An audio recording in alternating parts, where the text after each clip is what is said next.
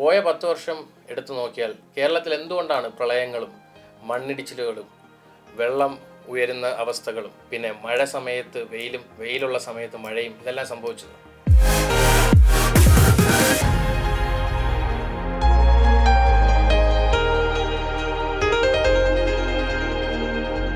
സൂര്യൻ്റെ ചൂടിനെ ഭൂമിയിലേക്ക് വരാതെ തടഞ്ഞു നിർത്തുന്ന ഗ്രീൻ ഹൗസ് ഇഫക്റ്റായ വാതകങ്ങൾ nitrous oxide, carbon dioxide, അതോടൊപ്പം മീഥെയ്ൻ, ഇവയാണ് ക്ലൈമറ്റ് ചേഞ്ചിൻ്റെ അഥവാ ഗ്ലോബൽ വാർമിങ്ങിൻ്റെ അഥവാ ഭൂമിയിലെ ചൂട് കൂട്ടുന്നതിൻ്റെ പ്രധാന കാരണക്കാരൻ.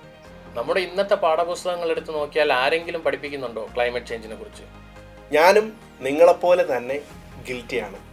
കാർ ഉപയോഗിക്കുന്നുണ്ട്, അതോടൊപ്പം തന്നെ മീറ്റ് കഴിക്കുന്നുണ്ട്, അതോടൊപ്പം തന്നെ ധാരാളം സാധനങ്ങൾ പ്രൊഡക്റ്റ് വാങ്ങിച്ച് ഉപയോഗിച്ച് ഉപേക്ഷിക്കുന്നുണ്ട്. തീർച്ചയായും ഞാനും ഗിൽറ്റിയാണ്. ഇരുപത്തേഴായിരം മരങ്ങൾ നമ്മൾ ഒരു വർഷത്തിൽ നശിപ്പിക്കുന്നുണ്ട് ടോയ്ലറ്റ് പേപ്പർ ഉപയോഗിക്കാനായി. വെറും പത്ത് വർഷം പത്ത് വർഷം മാത്രമേ ഉള്ളൂ നമുക്ക് വേഗത്തിൽ പ്രവർത്തിക്കാൻ, ഈ ക്ലൈമറ്റ് ചേഞ്ചിനെ റിവേഴ്സ് ചെയ്യാൻ. സയൻസ് പറയുന്നത് ഓൾറെഡി ഇറിവേഴ്സിബിൾ ആയിട്ടുള്ള, അതായത് തിരുത്താനാവാത്ത ഡാമേജ് നമ്മൾ ഭൂമിയിൽ ചെയ്തു കഴിഞ്ഞു എന്നുള്ളതാണ്.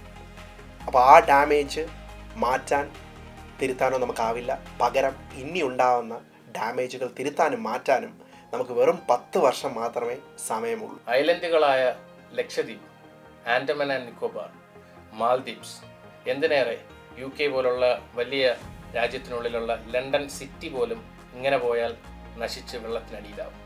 ക്ലൈമറ്റ് ചേഞ്ച് എന്ന പ്രക്രിയ ആരുടെ ഉത്തരവാദിത്തമാണ്? തീർച്ചയായിട്ടും ഗവൺമെൻറ് ഉത്തരവാദിത്തമാണ്.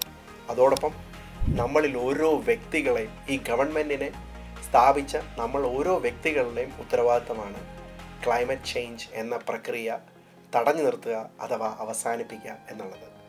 അതിന് നിങ്ങൾ റെഡിയാണോ? ഞങ്ങൾ റെഡിയാണോ? കാണുക ഞങ്ങളുടെ പോഡ്കാസ്റ്റിലൂടെ. Let's tie up together.